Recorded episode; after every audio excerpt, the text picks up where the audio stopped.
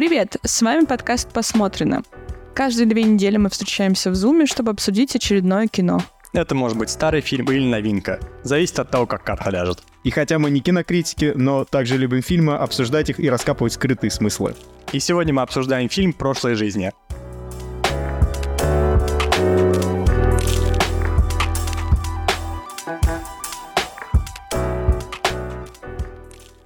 Так, ну давайте я начну. Короче, меня этот фильм подкупил сразу с самой первой сценой, потому что это, такая, знаете, очень прикольная мета-игра получилась. То есть обычно в реальной жизни ты, когда сидишь там где-нибудь и подсматриваешь вот так вот за какими-то людьми в баре или неважно где, то в целом это, как правило, обычная пара или обычная компания, там нет ничего примечательного, и ты просто, чтобы сделать все это интереснее, там, посмеяться, что-то придумать, начинаешь накидывать какие-то нереальные истории, которые там, настолько крутые, может быть, что это может даже для какого-то целого фильма историю придумать. А здесь фишка в том, что то, про кого ты так вот накидываешь, у них и так есть такая история, про которую реально снимается фильм. И в конце, когда она смотрит в камеру, она как бы приглашает тебя в эту свою историю, она приглашает тебя в этот фильм, который снят, чтобы ты мог потом сравнить, что ты там напридумывал с тем, что было на самом деле. И второе, что мне еще очень понравилось в этой сцене, что в целом это все и дальше продолжается по фильму. То есть в фильме очень много кадров, когда мы как будто бы смотрим со стороны. То есть там они идут в парке, у тебя супер крупный план, супер дальний наоборот план, и ты как будто бы смотришь на них с другого конца парка. Они едут в метро, у тебя кадр из соседнего вагона метро, как будто ты тоже так подсматриваешь. Больше всего я это прочувствовал, хотя эту сцену можно по-разному интерпретировать, но я вот так вот ее для себя вывел. Они встречаются уже во взрослом возрасте в Нью-Йорке, и там крупный план, и камера переходит с одного персонажа на другого, вот так вот. И я прям вот почувствовал, знаете, такое бывает, когда ты смотришь на пару, и ты сначала смотришь на них в общем плане, а потом начинаешь там, я вот одного поизучал, потом на другого смотришь, другого поизучал, потом опять на первого возвращаешься. И я вот прям почувствовал, как будто бы это я вот так на самом деле сижу и смотрю в реальной жизни на кого-то. И вот это прям меня сразу с первого момента подкупило, и я такой, ой, погнали, я твой навеки, похоже. Аксем сталкер, мы это поняли. Да. Жутко, я таким не занимаюсь. Сначала одного посмотрел, потом второго. Не, кстати, тут я согласна. Я тоже люблю смотреть на людей, придумывать истории. И это часть того, как я развлекаюсь, например, в долгих перелетах. Потому что это, это интересно. Ты просто смотришь человека, ты вообще ничего про него не знаешь. И все ваше пересечение в этом мире — это там 8-часовой полет, который у меня вчера был. И вот ты придумываешь какую-то историю про них. Это круто. Но мне не понравился фильм. Сразу так, без прелюдий. Давайте то, что мне понравилось, я отложу на потом и скажу, что мне не понравилось. Мне было очень медленно, и было очень плавное повествование для меня, и мне прям, я такая, все понятно, типа не сложившиеся отношения, не сложившаяся любовь, не сложившаяся любовь. Мы про это будем смотреть сейчас кино. И все понятно, с первых кадров становится. И вот весь фильм, сколько он длится, 1,5 часа, я все понимаю сразу. И я сразу понимаю, что будет в конце, и потому что в баре есть сцена. И такая, и что вот мы 1,5 часа на это смотрим? И мне было жутко медленно. Вообще невероятно просто. Я такая, понятно. А еще я думаю, что часть этой проблемы в том, что я смотрела на русском. Да, я тоже сначала начала русском смотреть, там немножко некорректно.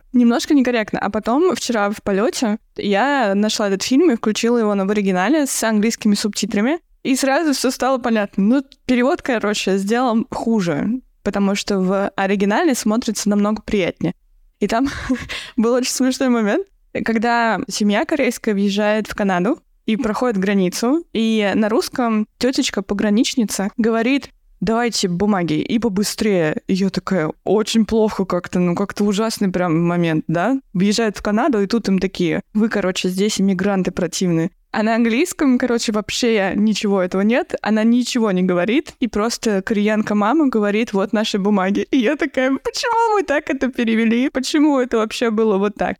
Первая моя претензия, все, что жутко медленно, и вот этот темп. По темпу мне напомнило Lost in Translation. По какому-то вайбу. И я обожаю трудности перевода. Это один из моих любимых фильмов. Я смотрела его много раз и готова смотреть постоянно. И я не знаю, в чем прикол. Просто, видимо, как-то не кликнуло меня. При этом трудности перевода, он же такой же тоже тянучий, очень такой меланхоличный, очень такой, как будто все понятно, но как будто и ни о чем. Такое вот там есть. И при этом мне очень заходит. Вот, короче, первый момент, мне кажется, это просто мои personal preference. Не сработали здесь. Слушай, ну то, что тебе заходит Lost in Translation, а это не заходит, тут может быть довольно простое объяснение. Билл Мюррей. Ровно два слова. Да. Карл Йоханссон. Что-то еще. Ладно, 4 слова. Ой. Когда-то давно у тебя просто совпало настроение с этим фильмом, и тебе это зашло. И поэтому до сих пор нравится, потому что это как бы, ну, воспоминания и чувства оттуда тянутся. А сейчас как бы у тебя, не знаю, там другой темп жизни или что-то другое, и у тебя просто нет перекликания с новым фильмом. Здесь нет вообще ничего странного. Ну, то есть не зашло и не зашло. Мне просто, наоборот, очень понравилось, как был сделан фильм. То есть все вот это вот неспешное, погружающее такое медитативное настроение с очень мега-крутым саунд-дизайном. То есть она, когда идет по дому, ты слышишь, как каждая половичечка скрипит, как она наливает чаечек, как она его пьет, как там сверчки за окном. Это просто волшебно. Панорамные наезды камеры, там какие-то театральные кадры. Я помню, когда он пришел в отель, и там выключен свет, и только как бы видно в окне что-то. И он садится в кресло, включает лампу и как бы сидит такой, и все, и камера замирает. И я такой: ой, здравствуйте, Достоевский в здании. Значит, так прям театрально присаживается, сидит, и ты понимаешь всю грузность этого мира просто на его плечах. Как бы для меня это было просто очень душевно. Дайте Достоевскому Оскар, наконец-то. Да. Но там еще суперская музыка. Вы обратили внимание, там саундтрек просто божественный. Он был мега к месту и мега клевый. И относительно, кстати, кадров тоже бросилось в глаза, что это какая-то театральщина. И оказалось, действительно, это первый ее фильм. А все остальное время она была именно театральным режиссером. Поэтому вот, ну, типа, мега круто она смогла перенести видение режиссера из театра в кино. Это же автобиографичная история. Там, короче, как было, она говорит: мне идея перенести все это в фильм появилась, когда я точно так же сидела в баре со своим мужем и со своим, типа, детской любовью из Кореи. У нее история вот прям как в фильме. Она сама иммигрантка из Кореи, она приехала точно так же в Америку, поженилась на американце, и у нее была детская любовь, и он к ней тоже приехал, и они также сидели в баре. А, то есть вот так прям было, да? Да. То есть эта история, она вот именно из этой сцены в баре выросла. Я думал, когда говорили, что про автобиографичность, что там больше говорят про переезд, и что если она так спроецировала там вот это про то, что она так скучала по родине, вот я не думал, что это вот прям даже с детской любовью. Ну, слушай, тогда понятно, почему человек смог передать так вот этот вайб вот этого непонятного треугольника, какого-то незавершенного, тогда прям да. По поводу еще, кстати, сцены на таможне. Это была сцена, когда я прям узнал себя в этом моменте, потому что, опять же, если ты смотришь в оригинале, там они приезжают в Канаду, и там кореянка, мать, говорит с таким диким акцентом корейским, что типа: вот, здравствуйте, мои документы, и там такую папочку выкладывает. И я чисто вспоминаю себя, как я приехал тоже в Португалию с такой вот кипой документов, с котлой подмышки, и такой: hello, this is my passport, this is my documents, please, let me come. Let me come. Прям максимальные флешбеки у меня были. Очень смешно.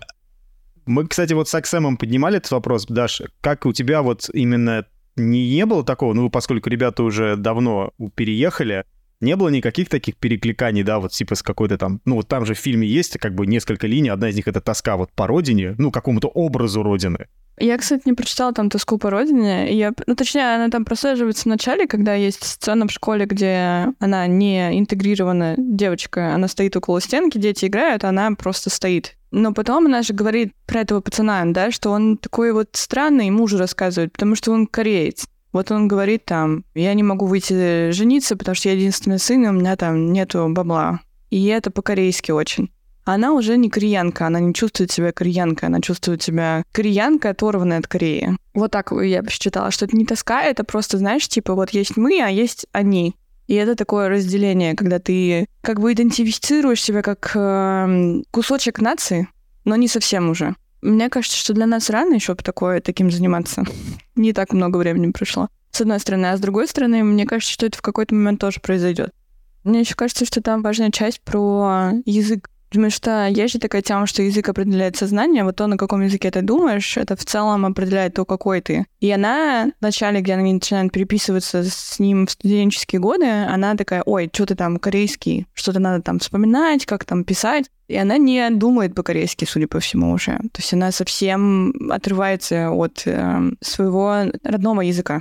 И это интересно, потому что он как будто тянет этой ниточкой ее обратно, а она сама уже думает по-английски. Слушай, мне кажется, в этом фильме в плане иммиграции тут не то, чтобы раскрывается тема тоски по родине или что-то такое. Тут больше в целом идет сопоставление двух культур. То есть во-первых, я дико угорел в моменте, когда Нора и Челос скорее гуляют по парку, и он ей рассказывает про то, что он не может выйти замуж, потому что ему нужно зарабатывать много денег. У меня прям в голове сразу вспыхнул этот чувак из ТикТока, который emotional damage. Да, ты не знаешь, Лёх? А, да, ты же мне скидывал этого, да. Суть в том, что даже несмотря на то, что мы смотрим на все это через такую американскую призму, все равно у нас есть здесь сопоставление культур. Притом не то, чтобы оно даже в каком-то плохом смысле выставляется, оно просто как факт. То есть вот он кореец, у него такое воспитание, он там живет с родителями, потому что у них так принято, у них вот такие вот конвенциальные ценности, что ты должен много зарабатывать, потому что ты мужчина, ты должен быть таким сильным, зажатым, мускулинным. Меня как бы вот больше всего сцена в кровати в этом плане поразила, когда у тебя есть муж Норы, который задает такие очень понятные вопросы, не боясь при этом показаться уязвимым. И это же в целом новый как бы, не тренд, а новый архетип мужчины под текущего века, назовем это так, когда у тебя в прошлом веке были всякие Клинт Иствуды, не знаю, Джейсон Стэтхэмы, Вины Дизели, люди с каменными лицами. Как мы его в прошлый век-то отнесли? 2000-е. Прошлый век. 2000-й сосуд. Вы поняли, такие мужики без эмоций, вот. И вот сейчас входят в моду, назовем это так, мужчины, которые способны выражать эмоции, которые способны на открытость, которые способны проявлять какие-то чувства. И ведь по большому плану зачастую это даже намного сложнее, чем просто все держать в себе. И при этом у тебя вот есть, опять же, корейский чел, который, по нему прям видно, что он ходит, он такой весь в себе, он такой супер зажатый. Вот это, мне кажется, тут намного больше раскрывается, чем условно какая-то тоска по родине. Угу. Не, мне кажется, что мужу там большой респект. Но он явно чувствует себя уязвимым и ревнует как будто, но при этом... Это все не токсичное и поддерживающее. И вот сцена, где она в самом-самом конце, где она проводила чела из Кореи, пришла к мужу и плачет, она трогательная. Вот. И мне вот эта сцена, конечно, понравилась. И он ее принимает вот со всеми ее чувствами такой, о не случившейся любви, которая на самом деле тоже переживается не очень просто. Короче, респект. Сцена в баре, где там же камера часто его ловила, где он сидит и не понимает, что они говорят, но он понимает, о чем они говорят. Именно как человеку, если бы это был реальный человек, прям реально дикий респект, потому что, это прям вот он сверхусилия приложил, чтобы как бы вот это все принять, и это не превратилось в какую-то прям драму. Мне бы, казалось бы, запорит фильм, если бы они в конце, поцеловались или что-то такое произошло. Слава богу, этого не произошло, поэтому фильм для меня стал прям вообще прекрасен. Заканчивается фильм без катарсиса, то есть не происходит вот этого расслабления. У тебя весь фильм есть нерв, не случившаяся история, и они в конце не целуются и просто разъезжаются, и, скорее всего, никогда больше не увидятся. И это прикольно. Это не... как будто не типично, что ли. Да, это прям было очень круто. И помимо того, что у нее там роскошный лук у персонажа, прям вообще потрясающий. Она в таком черном платье, там ботинки высокие, да. То есть прям она очень круто еще одета. Мне понравилась очень сцена в баре, потому что она очень такая чувственная. Вот когда у тебя есть диалог, в котором двое говорят на одном языке, а третий все понимает, и при этом этому диалогу не мешает. И диалог на корейском очень интимный. И вот эта игровая сцена, она такая тоже театральная, где ты все эмоции героев проживаешь. Это прям круто. Мне понравилось. И мне жутко понравилось, как они потом в конце поговорили. Ты, вот, муж и чел из Кореи. И они такие, мы с тобой тоже инь-янь. И не знаю, на русском это именно так звучало. Типа, брат, вот так. А чувак, который озвучивает Стэтхэм, озвучил в этот момент диалог. Типа, бро, мы с тобой одной крови. Вот это все ты и я.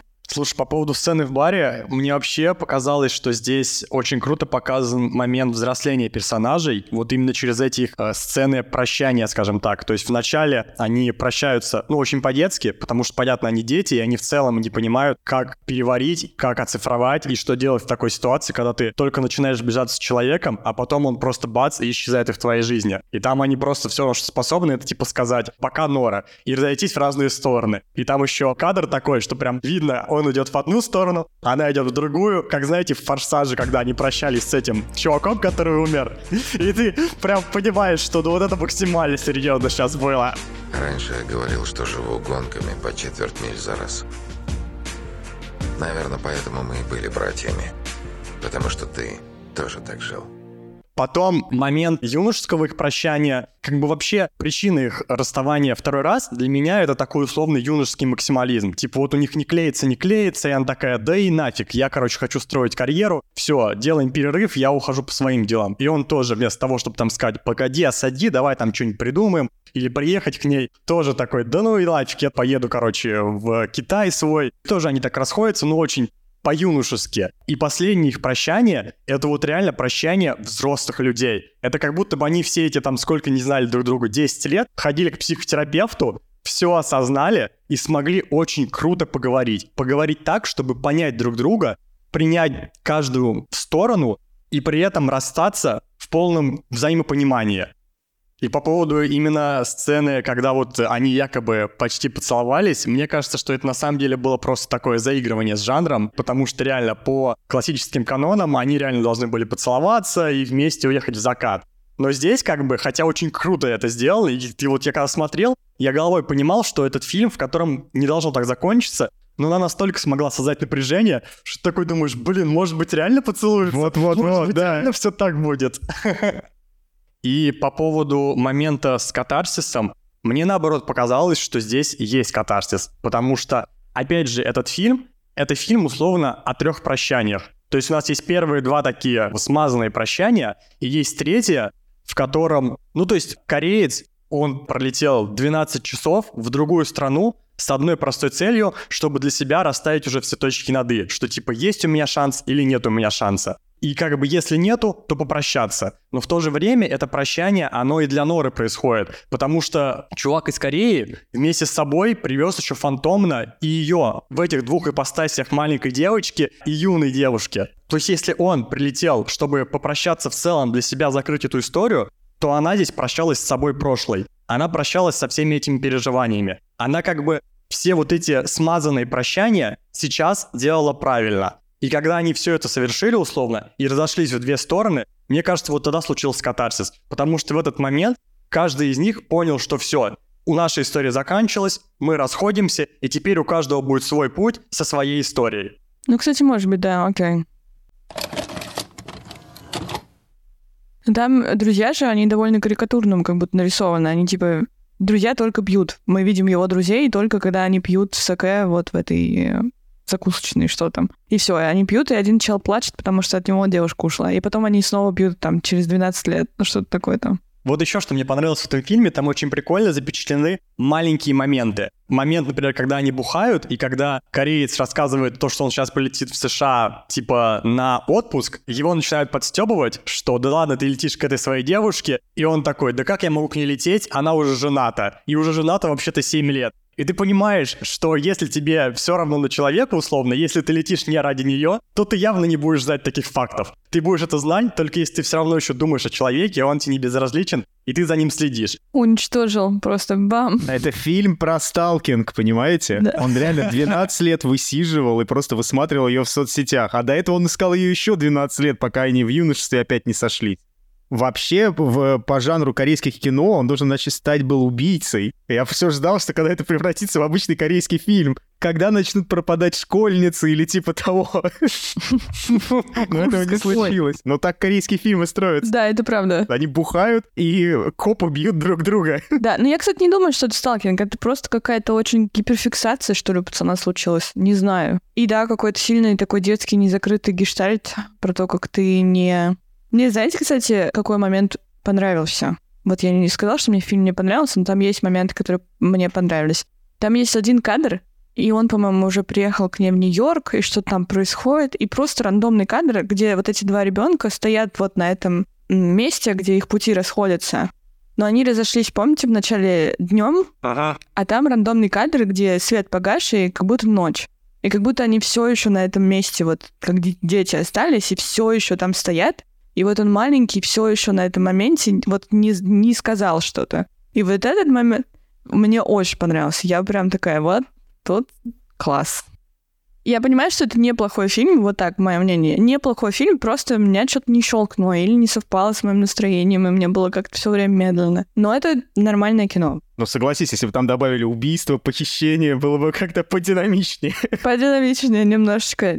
Мне кажется, что меня сильно сжирала русская озвучка какие-то мелкие моменты. Как будто какие-то мелкие полутона, какие-то вздохи. Там вот этого ничего не было, и это смотрело все очень плоско и очень медленно. А там еще такая расстановка между фразами длинная. В общем, короче, не смотрите в русской озвучке. Тоже первые минут 15 посмотрел в русском переводе, и я прям смотрю и понимаю, что что-то не так. Да. Не докручено. И я потом начал заново смотреть, и я прям смотрел, считай, сразу русскую, потом английскую, и я прям прочувствовал. Там прям вот нюансы именно, они все сглаживаются. Нюансы, да, играют роль важную. Какой момент, короче, я до сих пор не могу для себя до конца принять. Я не понимаю, почему они все-таки расстались второй раз. Ну, то есть как будто бы немножко выдуманная причина, что мне надо устроить карьеру, мне надо ехать в Китай. Ну, то есть как будто бы можно было придумать, как все это совместить. Вот, кстати, да, во-первых, то, что это было жестко. И да, в целом, я с тобой согласен, у меня тоже такое сначала, закралось, что-то как-то... Не, мне кажется, знаете, там какая штука была? Там, наоборот, у них все было очень хорошо, и они были друг другу как будто сильно влюблены, и он, и она. И она к нему бежала после пар, или там он к ней летел. В общем, что-то какая-то такая у них постоянная связь была, да? И это мешало ей концентрироваться и ему на текущей учебе. И так как время слишком долго до того, как он или она смогут встретиться, то просто, это довольно, да, жесткое решение, но в таком режиме ничего бы не получилось, потому что настолько сильное желание находиться с человеком, что ты ни на чем другом не можешь фокусироваться. И ты выбираешь, окей, либо я 1,5 года живу вот в таком сетапе, и там потом я к нему прилетаю, или он ко мне, а дальше не очень понятно, как наши жизни складываются. Либо мы сейчас это все останавливаем, потому что я не могу делать ничего другого, потому что я так хочу разговаривать с ним до или после пар. А писательство у меня вот прямо сейчас не получается, потому что я просто не посвящаю ему должного времени. Неплохо. Теперь даже кажется логично. Не, если взять так, что если у нее действительно были тоже к нему чувства, то, конечно, это мега такой сильный поступок. Прикиньте, как-то больно и самому, и это жутко, конечно. Не, мне кажется, у нее были к нему чувства, потому что там же было показано, как она бежала к нему или там не ела, и он говорит, ты что, не ела? Она говорит, я не ела. Он такой, иди ешь. Она не ела, потому что это не так важно, еда менее важная, чем поговорить с человеком. У вас, кстати, не было в фильме таких моментов, что, прикиньте, вот она бы такая, все, я тебя бросаю, мой муж, нью-йоркский чувак, я ухожу к своему корейцу, и они такие сходятся, и он же влюблялся в образ, а не в человека, то есть какой-то такой далекий, и они сходятся, и у них мега все плохо, там, знаешь, там 3 детей, он без работы, сидят там как в паразитах, знаешь, там в квартире, в подвале их затапливает, и она такая, зачем я уехала из Нью-Йорка? Да стопудово, потому что они уже на самом деле слишком разные. То есть она же сама это открытую говорила. В юношестве, возможно, бы это могло сработаться, они бы могли потереться. А когда им уже всем по 30, когда вы сформируешься личности, это было бы, мне кажется, очень сложно. Но это было бы интересно. Я жду 2-ю часть, помимо того, что где он станет маньяком, чтобы это выглядело вот так. Создаем франшизу, мультиверс. Ну, представляете, какой там потенциал. Но он же реально криповый. Да он не криповый, он просто, В себе немножко... Парень зажатый. Лёха не убежден. Смотри-ка, Лёх такой, такие становятся маньяками. Я вижу в его глазах зверя. Ну, правда, вы видите, он ходит как маньяк. И этот зверь еще голодный. Он не то что голодный, он даже еще не пробовал, понимаешь? У меня тоже, например, если бы я могла найти... У меня в детском саду была подружка, звали ее Даша Новикова. Мы были вместе как дети в детском саду, когда нам было 4 года. Я понятия не имею ничего с Дашей Новиковой. Кто она, что, где она вообще. Но если бы у меня была возможность найти Дашу Новикову сейчас, я бы такая, погнали, искать Дашу Новикову. Это же кайфово. А представляешь, если Даши Новиковой не было, это твое альтер-эго в детстве было. То, что имена одинаковые, ни о чем не говорят. То, что Новикова — это новая Даша. Дело раскрыто. Мне кажется, что это милое, более милое, чем криповое. Блин, давайте начнем преследовать Новикову Дашу, давайте ее найдем. Представляешь, как она удивится? Подкаст ей сейчас скинет, скажем, мы все это знаем, Даша. Да-да-да, и она в Португалии где-то рядом со мной. И мы такие, вау, представляете? Это будет вообще, она испугается. Да-да-да.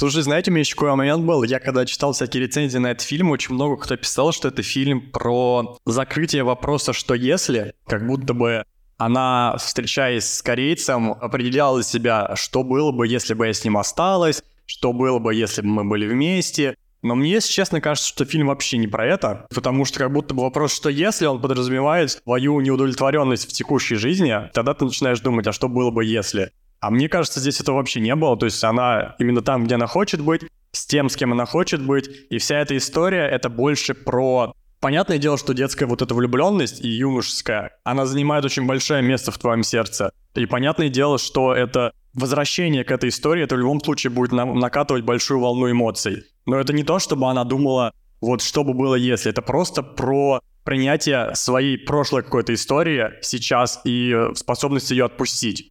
Я тоже не прочитала там какого-то условно-сослагательного наклонения. Там есть точка невозврата, да, когда дети расходятся, и она пройдена. Просто ее надо прожить еще. Маньяк ее очень долго проживал. Да что ж такое-то? Чело скорее превратился в нас в маньяка. Ну, просто так и есть. Я сейчас я думаю об этом. Представляете, он, получается, преследовал ее 24 года. Представь, на самом деле, как ему тяжело было в том плане, это же не просто так происходит, это просто происходит из-за того, что у тебя настолько сильное чувство одиночества, что ты не можешь никак забыть свою вот эту прошлую привязанность. То есть, по факту, это всего лишь означает, что он за всю свою жизнь никогда не встретил человека, которому мог бы испытать точно такую же близость, которая бы перекрыла воспоминания о прошлой вот этой влюбленности. Это же очень больно так жить, и очень грустно. Грустно, да, согласен.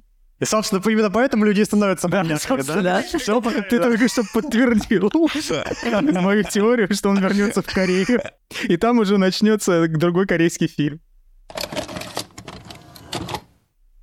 Ладно, еще тогда у меня такой момент, пару просто, как мне кажется, очень крутых фактов о фильме. Первый факт, вы знали, что режиссерка запрещала вживую встречаться двум актерам, пока они не встречались по сюжету, и точно так же запрещала вживую встречаться Норе и корейцу, пока они тоже не встречались по сюжету в фильме. То есть, условно, они отснимали часть материала, они там репетировали, они прогоняли все это и делали все это онлайн. Вживую они друг друга не видели, пока они не появились на сцене, чтобы снять моменты, когда они встречаются вместе. Это был типа вот именно запрос от режиссера, чтобы создать больше аутентичности, что как будто бы они все это время были на расстоянии и знали друг друга только по вот этим вот представлениям в сети друг о друге, потому что они же по сюжету условно до взрослого момента виделись только в детстве и до этого общались онлайн. И поэтому она говорит, давайте в реальности так же. Вы не будете с друг другом общаться офлайн, вы будете общаться только онлайн, пока вы реально вам на сцене не нужно будет отыгрывать момент встречи в реальной жизни. Хотя бы крысам не слала мертвых, как Джаред Лето.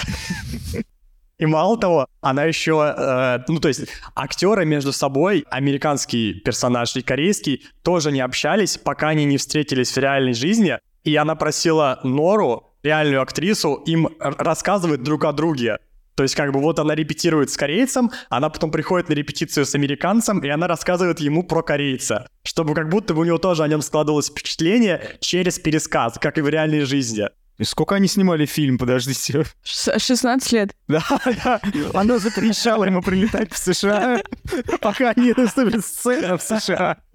Блин, это все прикольно очень, но это звучит все как театральный дрочь. Это знаешь, вот про то, как ой, боже, кто, я забыла, какой-то там актер, хороший очень. Он говорит, я не буду играть сцену, пока в комодах не будет лежать одежда настоящая. И мне кажется, что это все немножко театральная дрочь. Но это понятно, что если тебе так нужно, и если режиссер так видит. Но я уверена, что если бы они так не делали, все было бы вот так же. Но не было бы момента, где бы я рассказал это как прикольный факт. Да, это правда, это правда. А еще прикольный факт, что американец, у него абсолютно точно такая же история, что он женат на девушке, которая родом из Кореи, точно так же эмигрировала в Америку. То есть там мега автобиографический фильм. Это случайность или его подобрали так специально? Он, когда увидел пробы на этот фильм, он прочитал сценарий и сказал, блин, да это ж я, пацаны, я очень хочу. И, ну, прошел по пробам, его взяли. Ладно, тогда последний у меня вопрос. Как вы думаете вообще, какая будет дальше... Хотя, блин, сейчас уже глупо задавать этот вопрос. Я хотел спросить, как вы думаете, какая дальше будет история у корейца? Ну все же ясно. Мы уже все поняли. Нет, просто я очень притянул одну историю сюда. За уши прям я это чувствую, но я хочу в нее верить. что условно был в кадр где-то в первой трети фильма, как она в такси едет в Нью-Йорк, как бы начиная свою новую жизнь. А фильм заканчивается кадром, когда кореец едет в такси, и я представляю себя, что это вот теперь он уже едет в свою новую жизнь, закончив как бы все свои прошлые гештальты. И что в итоге у него все будет хорошо. Закончил гештальт с красным дипломом. Но, судя по всему, нет. Это не корейская судьба.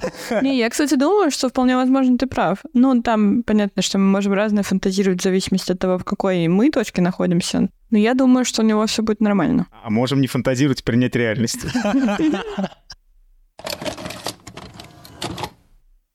Пора выставлять оценки? Да. Даша, давай, ты первая. Так, ну я бы поставила... Ну, ладно, 6. Нет, ну 6 это же хорошая оценка. Ну это серая, но нормально. Хорошая это 7. 6 это норм. Ну это норм, да, норм. Стерильно. Как после убийства, он не оставляет следов. Я 8. А у тебя? Слушай, я вот думаю между 7 и 8. Ну, наверное, все-таки... Блин, пусть будет 8, короче. Я так решил. Итого средний балл 7-3-3-3-3-3. Нормально, зелененькая. Зелененькая. 3 в Корее — это число смерти. Это значит, что убьют еще. Пацаны и пацанессы, на этом все. Напоминаю, что мы есть на всех подкаст-площадках. Подписывайтесь, где вам удобно. Ставьте лайки, оставляйте оценки и пишите отзывы. Еще можно подписаться на мои соцсети. Ссылки на них есть в описании к эпизоду. Спасибо за прослушивание и услышимся в следующем выпуске. Пока! Пара-па-па-пам, пара-пам, пара-пам.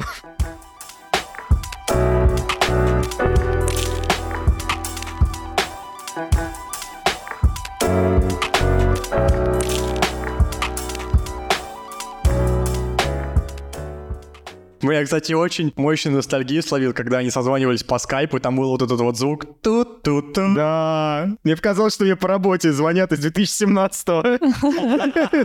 Где проект, Алексей, ёпта? Дедлайны на 6 лет.